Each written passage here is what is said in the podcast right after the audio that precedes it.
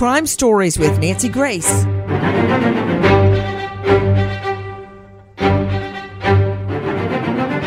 A rodeo star, a father, a friend, dead. Oh no, he wasn't. Bounced off. A Bronco buck. That is not what happened to Ouncey. I'm Nancy Grace. This is Crime Stories. Thank you for being with us here at Fox Nation and Sirius XM 111. Take a listen to this. Ouncey Mitchell, all the way from Fresno, Texas. Now, Ouncey is a guy that has battled through injuries this year. Broke his femur in Wheeling, West Virginia in about the middle of March. The kid can really ride. He can really jump up and be flashy. I believe we're going to start this thing up great. He's got Kruger Bucking Bulls Tropic Thunder. And what a way to start things off on a Friday night for a man who comes in number 15 in the Velocity Tour standings. A win here in Syracuse would get him in the top 40 in the PBR World standings. You're going to like the numbers coming in 86 points for Ouncey Mitchell. Man, hearing that announcer, that's the PBR announcers at round one of the Syracuse Velocity Tour, makes me feel like I'm right there watching Ouncey ride the rodeo. What a star. What more do we know about him? Take a listen to our friends at Fox 13. He was best known in the bull riding community and among his loved ones as Ouncey Mitchell. Mitchell told his best friend and cousin Ezekiel this was going to be his year. His career in professional bull riding was skyrocketing. Went from relatively unknown on the standings to within a matter of months, he was uh, 23rd in the world. The Professional Bull Riders Organization released a statement saying, quote, Ouncey got his name because he was born small. He grew up to compete with a huge heart. Born small. You know, dynamite comes in tiny packages, doesn't it? And this guy shot to the sky like a shooting star. Okay, we know he was 23rd in the world as a rodeo star, but what more do we know about rodeo star Ouncey? Take a listen to Emily Tencer. He was a quiet cowboy, but his actions were loud, and so was the impact he left in the arena and on his family. And every time I, I put my hand in the bull rope from now on, it, it would be it'd be him right there in the back of my mind. He was a once in a lifetime person, and a once in a lifetime family member and friend, and, and more so um, a brother. Just days ago, he called his daughter and told her that he would be home in two weeks with a new puppy. She already picked out a name for it.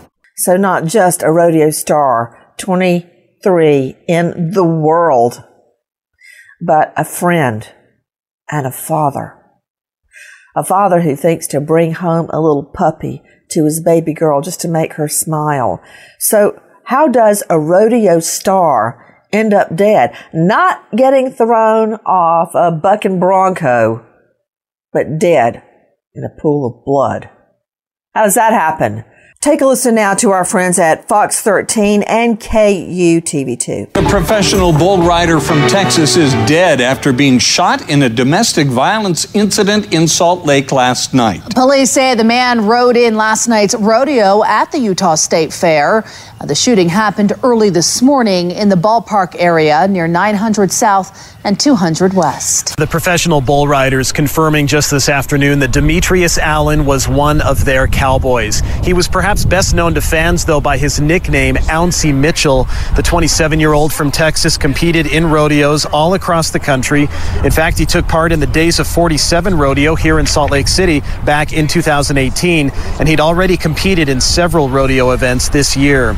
This guy has affected the entire community. In fact, the rodeo community, not just there where he's from or where he died, but across the country. So as the shock and grief rocks the community, I mean, I don't know how many of you have ever been to a rodeo, but I gotta tell you, there's nothing like the rodeo. There's a, a country song dedicated to, they call the thing the rodeo uh, let's see, the blood and the guts, the tears and the something, the gold and the buckle. You get a big gold buckle when you win a rodeo match. There's just nothing like it. And the stars of the rodeo are like rock stars, uh, like um, Jagger or, or, or, the Beatles or Taylor Swift or Lady Gaga or Britney Spears. They're stars in their sphere. Take a listen now to our friends at KHOU 11 fans and the Professional Bull Riders Association family heartbroken over the news. Tributes are now pouring in, including from the CEO of PBR, who posted on social media that the nickname Ouncey was given to him because he was born small, but that he grew up to compete with a huge heart. Mitchell was born in Fresno. According to the Wrangler Network, he got his first steer at five years old. He also had a firefighting degree from Houston Community College. Got his first steer at five years old. You know, I remember the first time I took the twins to a bull ranch, and uh, they and myself will never forget it. Once you have that affinity, it it seemingly never goes away. Again, you were just listening to our friends at KHOU, and now the question becomes, what happened to Ouncey? Why did he die in a pool of blood? Take a listen to our friends at crimeonline.com. Several rounds were fired through the glass door and window of the apartment where Allen was staying. At least one round struck Allen in the torso. The investigation reveals the bullet impacts appear to be coming from inside to outside. Police also say there is no indication of forced entry or even an attempt. There was blood evidence outside the apartment, but no observable blood inside. No observable blood inside, uh, blood outside the apartment. What exactly happened? We've got an all-star panel to make sense of what we know right now in the shooting death of Ouncey Mitchell, aka Demetrius Omar Allen, with a little five-year-old girl KSL.com. Ashley, thank you so much for being with us. Now, I understand that he was in Utah just to compete. Is that correct? He's not from Utah? Correct. And this was the Utah State Fair. Is that correct? Correct. Describe the Utah State Fair for me. What is that? Is it just a rodeo or is, are there rides and a Ferris wheel and elephant ears and funnel cakes? What can you tell me about the fair? Yes, um, the Utah State Fair is the biggest fair in the state.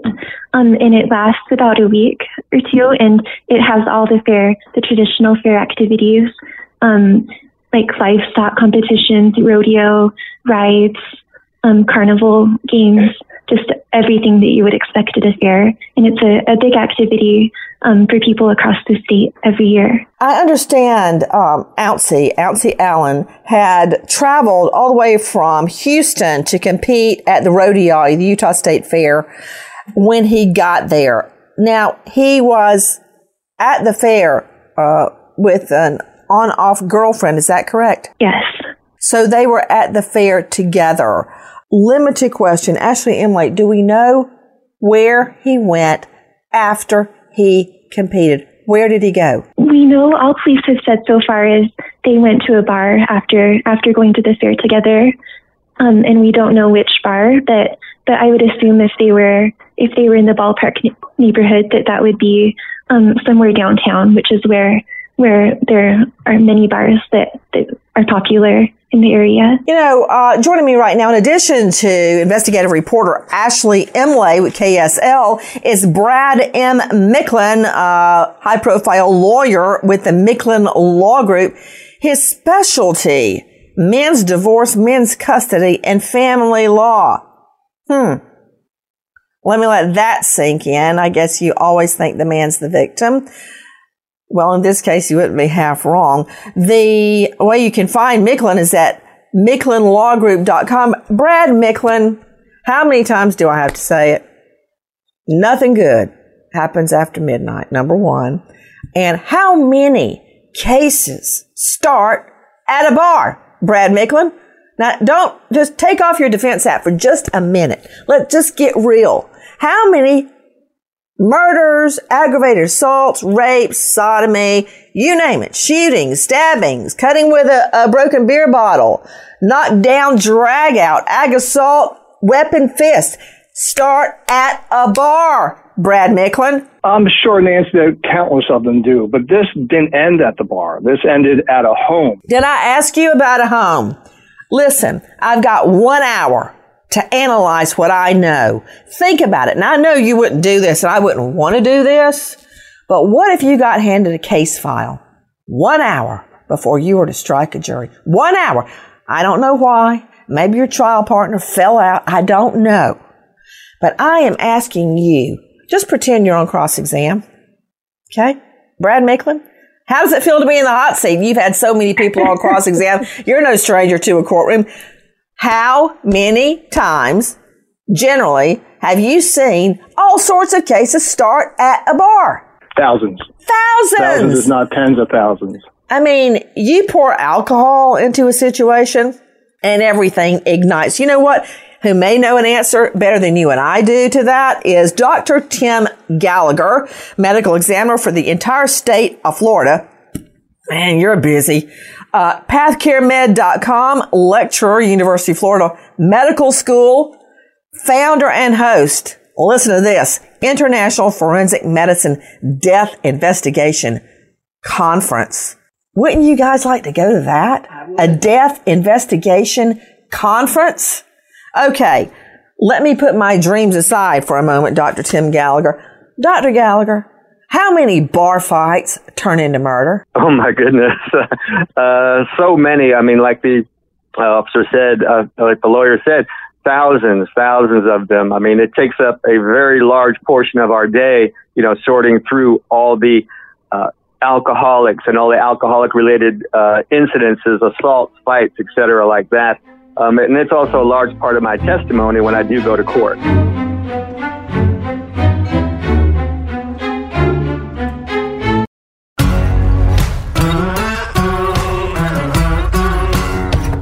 Crime Stories with Nancy Grace.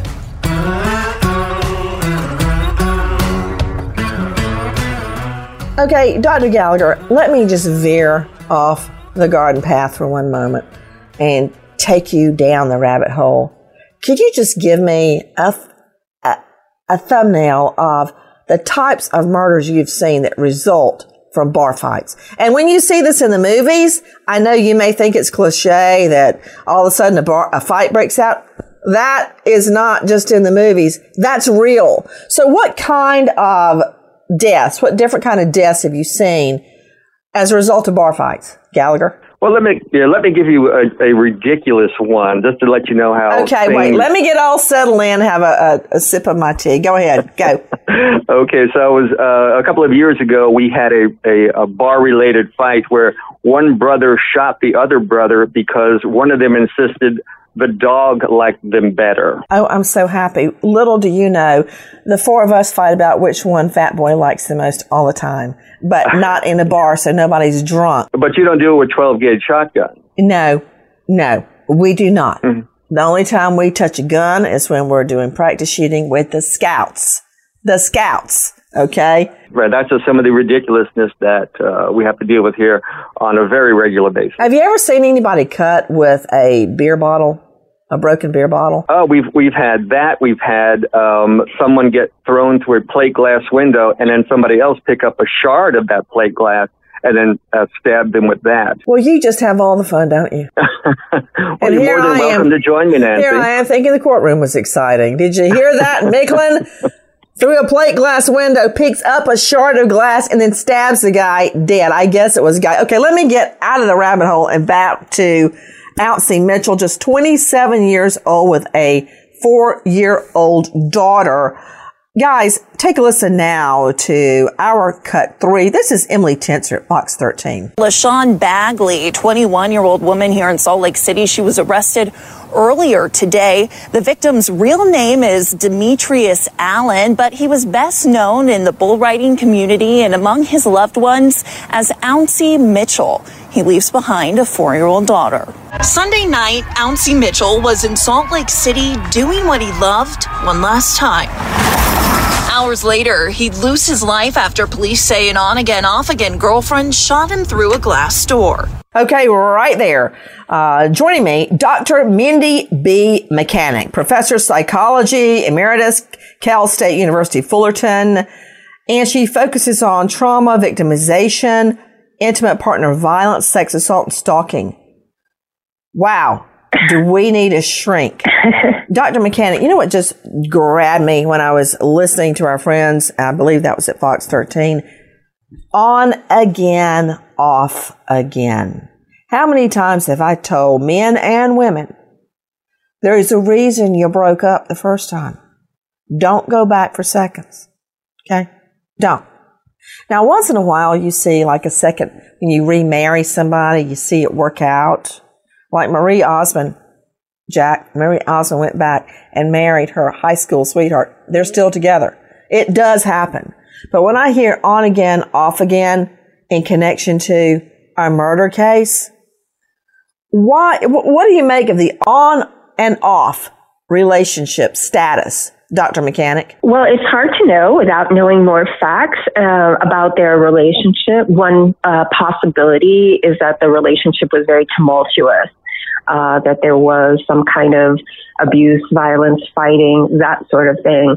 Uh, but there could also be more benign explanations, uh, given the fact that he lived in Texas, and evidently she lived in Salt Lake City. Mm-hmm. And so it's possible that something as simple as uh, the the distance. So I, you know, being trained as a social scientist, I try to think more in terms of hypothesis testing and what are all the possibilities, and not to go in a direction of, of making assumptions.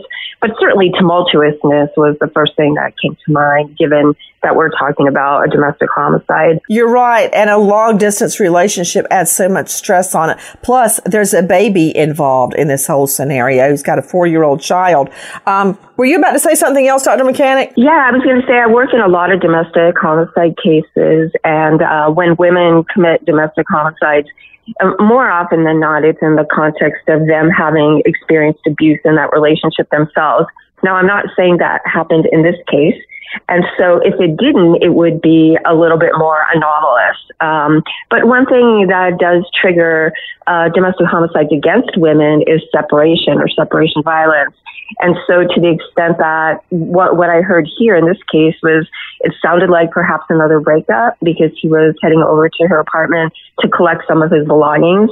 So it's possible it signaled goodbye, this is over. And I'm, you know, and she, perhaps her thought was, well, if I can't have you, uh, nobody will forget it. I won't accept that. So that's another possible theory for what what went through my mind when I heard the facts of this case. Ashley Imlay joining us, uh, investigative reporter KSL. Ashley, again, thank you for being with us. What do we know about that night? So we know that they, after they went to the bar, at some point they got into an argument, um, and she left on her own, and he found a ride with someone else. And police have not said who that person was, whether it was a someone he knew or someone he met at the bar or even a rideshare service. Um, but he he let her know that he was um, going to pick up his belongings from her house. Hold on just a second. When you say he let her know, you're talking about yes. uh, Denise Bagley, LaShawn Denise Bagley. So is yes. Bagley the on-off girlfriend? That's what police say. Okay, yes. so we're talking about LaShawn Bagley is the on-off girlfriend. Uh, guys, take a listen to our Cut 41. This is our friends at Crime Online. Demetrius Allen and LaShawn Bagley went to a downtown Salt Lake City bar after the Utah State Fair. The couple got into an argument and Bagley went home without Allen. Police say Allen got a ride to the apartment to pick up his things. During the drive, he reportedly tried to call and text Bagley that he was coming. According to the police affidavit, once Allen and the person who drove him arrived, they both knocked on the door, saying they wanted to get Allen's belongings. The woman drove back to her apartment. Then police say a witness and Allen showed up to the apartment to grab his things.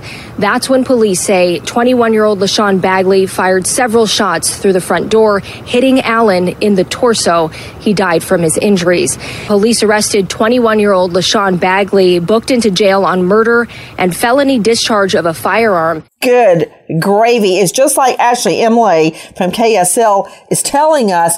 Joining me right now, Chief deputy with the Pitt County Sheriff's Office in Greenville specializing in domestic violence cases, there is no way this woman is going to be able to claim self-defense. And I'll tell you why, John Guard, because she shot through the door. uh, Ouncey wasn't even through the door. According to the witness, and I'm sure cell phones uh, data will show this if it's true, texted and called her en route to say, look, I'm coming to get my stuff. So she's not going to be able to claim self defense. The door was closed. Well, based off what's been released so far in my review of everything, it, it would, would be difficult. But again, it's it's based on what's known and what's been released. Uh, hasn't been an overwhelming amount of information released by uh, the police there, uh, just really the basics. But based on what we know now, yeah, one would assume that would be somewhat of a, a difficult argument, and an uphill battle on that. Guys, take a listen to our cut number 40, our friends at Crime Online. Police in Salt Lake City received a call just after midnight on Monday about a man shot outside an apartment. Responding officers found Demetrius Omar Latif Allen outside an apartment with at least one gunshot wound. Allen did not live at the apartment where he died. Police say the professional bull rider was in Salt Lake City to compete in an event at the Utah State Fair. He had arranged to stay with his on again, off again girlfriend. After the fair, Allen and his friend went to a downtown bar, but got into an argument. Allen went to the apartment to get his things when shots rang out. Okay, Brad M. Micklin, high profile lawyer, joining us from the Micklin Law Group. Brad, no way. This woman, this on off again girlfriend.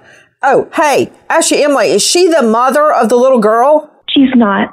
Okay, so that's another woman, and this is the girlfriend since he had the baby. Okay, so he's got the little girl, uh, and the mother of the little girl is Natisha Haywood, I believe.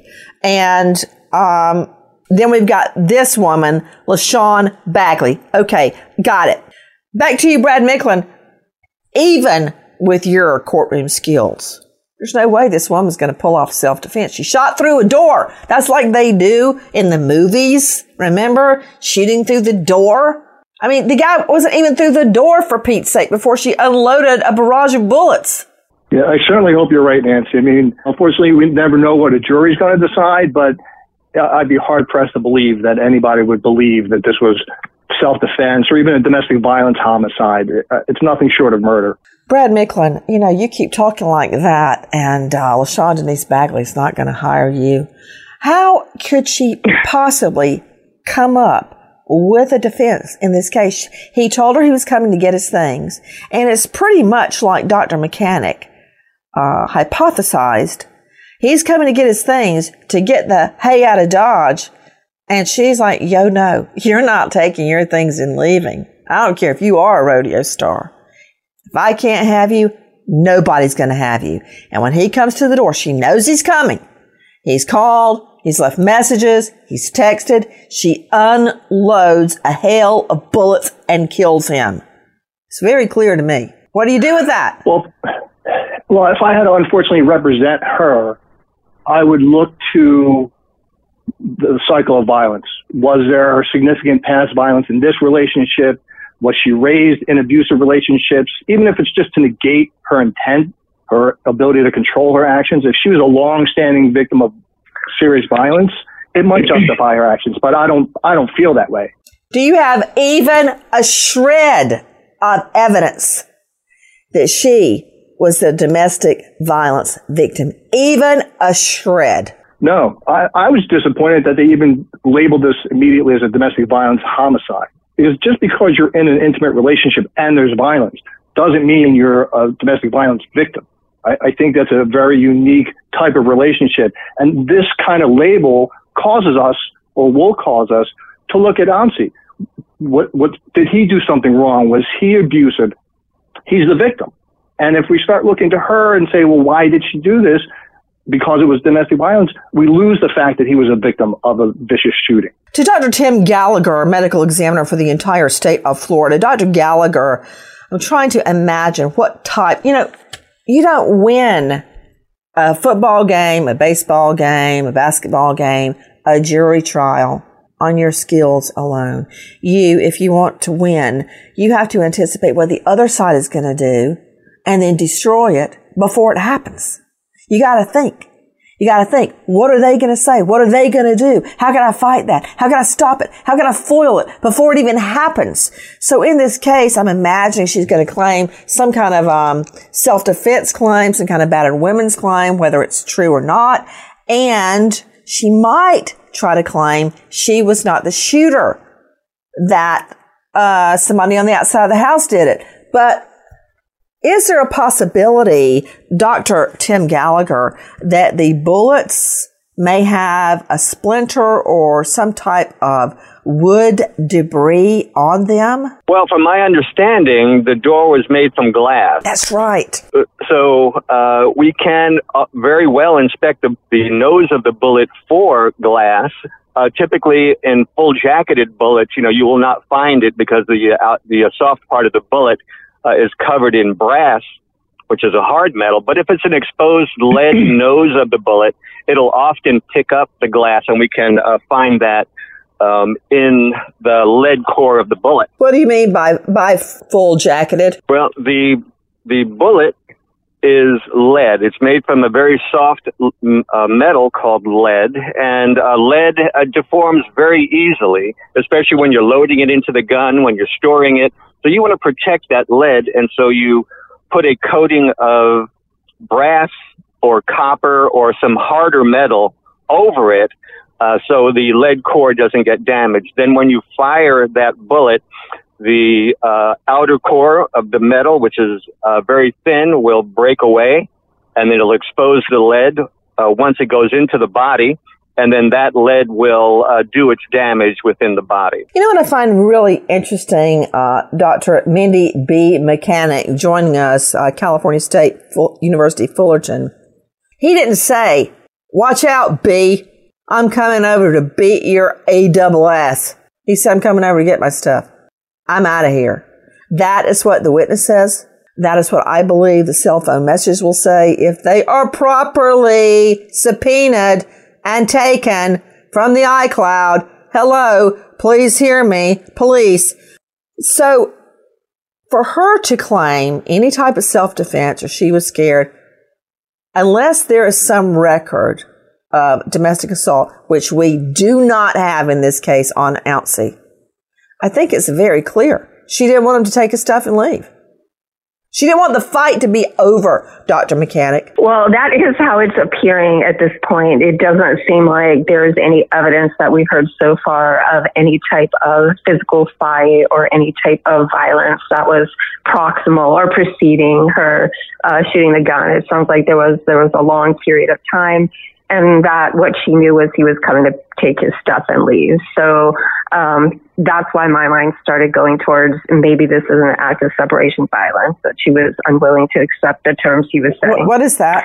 Uh, separation violence just retur- just uh, focuses on people using violence uh, in a relationship because they refuse to accept the other person ending the relationship or, or leaving them and moving on. And so instead of saying, "Hey, it's okay, we both move on," they uh, commit violence, violent acts, often homicide. Um, you know, to express their their rage and their unwillingness to accept the other person's decision to move on. Dr. Mechanic, I, I hear what you're saying about separation violence.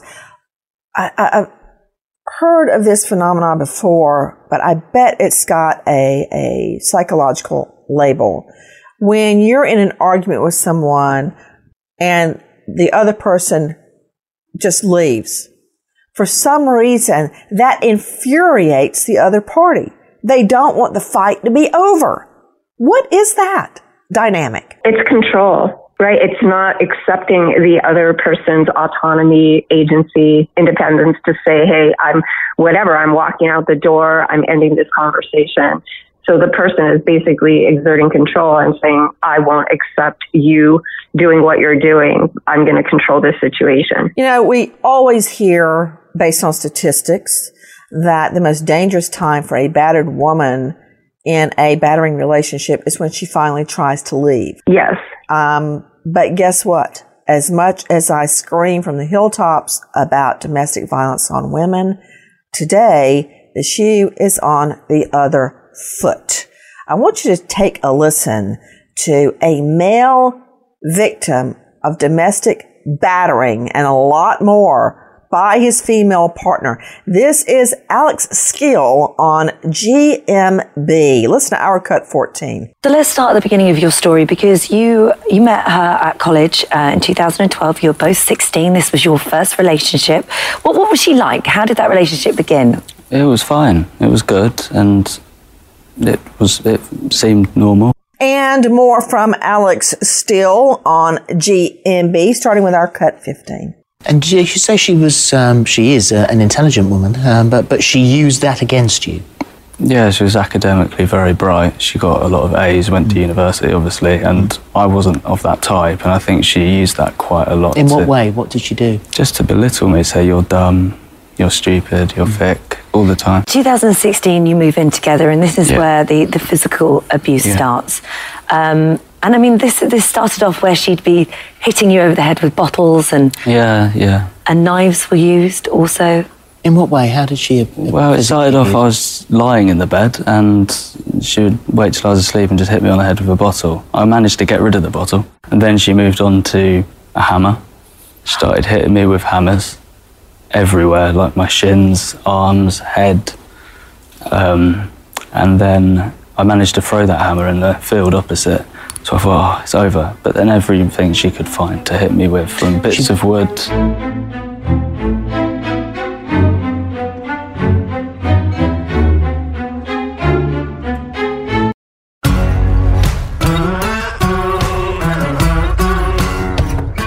Crime Stories with Nancy Grace. To go out to Brad M. Micklin, high profile lawyer and managing member of the Micklin Law Group. His specialty is men's divorce, custody, and family law. The phenomena of a man being the domestic violence victim at the hand of a woman is not unheard of. No, it's not unheard of. I mean, it's always been there. There are just as many abusive and violent women as there are men. Doubtful. But the recognition. Don't believe that. Well, how can you say that? See, that's the bias that we all face. When a when a man in a heterosexual relationship calls the police and says, "I'm being abused," more often than not, the police will either arrest him or tell him to leave and let it cool down. There's a bias in our system, our legal system. There's a bias with police departments that men aren't victims. And that makes it harder for men to report it, to leave it, to separate themselves from the violence because they're faced with such difficulties getting out. Okay. Um, see, I think you, Brad Micklin, who is a stellar trial lawyer, won a lot of cases. I think you lose a little bit of credibility when you try to tell the world that there are just as many male victims of domestic violence as there are female. That's just very simply not true statistically. Well, that's not what I said. Oh, What I- okay. where I didn't. I said there are just as many violent and abusive women as there are violent and abusive men. That's like saying that there are, are no abusive lawyers or, or doctors are not. They're good and bad in all people, in all races, in all genders, in all occupations.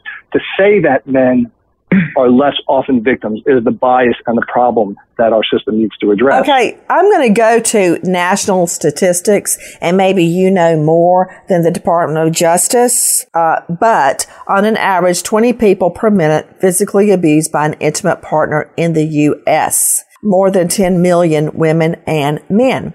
One in four women and one in nine men experience domestic violence. Dr. Mindy Mechanic, is it your experience that there are just as many men victims of domestic violence as women? So I don't want to speak from personal anecdote. I prefer to rely on data. Uh, so what I'll tell you is that research has looked at this quite extensively. And where we find gender parity, meaning uh, women and men engage in about the same rates of intimate partner abuse, is when we look at low level acts of violence. So that would be things like pushing, slapping, shoving, and verbal abuse, yelling. That kind of thing actually is engaged in in roughly equal measure. But the kind of serious, injurious violence that cause women, cause in people to uh, seek attention for uh, medical yes. injuries, that kind of the, the kind that usually ends up resulting in death, uh, that is very disproportionately. Well, um, according to the National Crime Victimization Study, and it was a nearly 10 year study, 24% of domestic violence survivors are men, which means that 76% are women. Now, you know, that those are statistics. Statistics are never allowed in court. But back to a perfect example of a male being a victim of domestic violence at the hands of a female. Take a listen again to Alex Skeel on GMB. She made you uh, made you sleep on the floor. Yeah, I slept on the floor for about eight months with. I had to wear my own clothes that I wore in the day. I probably wore the same clothes for about four days because I couldn't take it off because. And I was putting clothes on top of me as my quilt, and I had clothes as a pillow. And you were too scared to, to complain or do anything about this? Yeah, uh, there was nothing I could do. I had no way of contacting anyone, and if I did do it, I would have. I. She told me if I ever tried to leave, she'd kill me. When did she burn you? Um, she started stabbing me before that with a knife. And She wouldn't stab, she would hit with a knife as if it was a weapon. She'd hit, so it'd leave big gashes, and they were left untreated. And then after, uh, it was November time, we went to go and watch a concert, and I woke up because she was pouring boiling water onto my back. It was like an alarm call of. Yeah. Yeah. So we see the violence at the hands of the female partner on the male escalating from hitting to severe beatings to stabbing, cutting to pouring boiling water. You may ask, why didn't he tell cops? Why didn't he leave?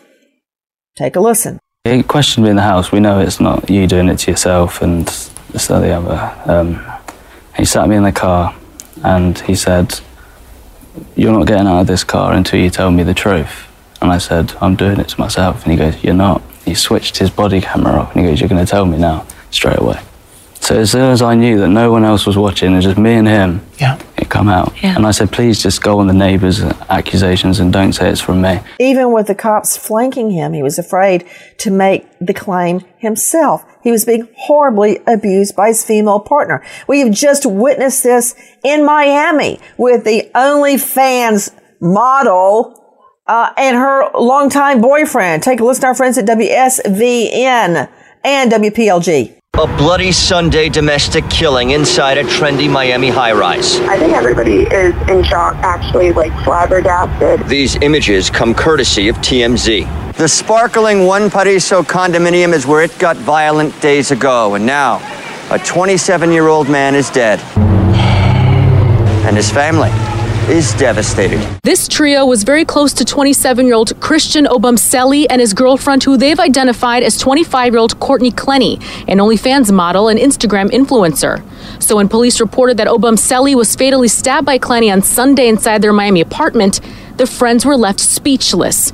They portray a very violent relationship at the hands of only one person. I've seen her hit him. I've never seen him hit her. And the OnlyFans model is behind bars right now on a murder charge. But who could forget the poster girl for stalking, terrorizing, and murder, Jodi Arias? Listen. with all these lies, right? And, and the jury knows that these are lies. Mm-hmm. But she's still claiming self defense. Now, last time I checked, there was no witness to this confrontation other than the accidental photos that were taken. She has to testify, doesn't she? If she if she wants anyone catch. to believe this self defense. There's a catch, Vin. Nine stab wounds to the back. That was the reality check I was about to give Vinnie Politan. And it's just like Dr. Mindy Mechanic says, Jodi Arias knew Travis Alexander was about to leave her and take another girl on an exotic vacation. And it all ended. The stalking, the, the pursuing, the anger. And then the moment she finally realizes he's leaving. Same thing happened with Shayna Hubers when she realized her boyfriend, they were broken up, up and coming lawyer, Poston, was having a date that night with, I think it was Miss Ohio. The fact that he was leaving her losing control was too much for her to take. Listen to our friends at Fox 19. Cecily Miller testified that Hubers knew that Poston was going on a date with Miss Ohio, Audrey Bolte, the night she shot and killed him. What I remember is when she shot him, it was like bang, bang, bang, bang, bang, bang, sprayed, and she then she sat there and she said, "I just gave him the nose job. He always wanted." Cackled, laughed. She shoots him in the face and says, I gave him the nose job he always wanted. Well, she can rot in hell. Ashley Imlay joining me, KSL. Where is LaShawn Denise Bagley right now? Right now, she's in the Salt Lake County Jail, um, being held on a no bail um, warrant. Is it for murder? Yes, for investigation of murder. She has not yet been formally charged. We wait as justice unfolds for rodeo star, friend, and father, Ouncey Mitchell, dead at 27. Goodbye, friend.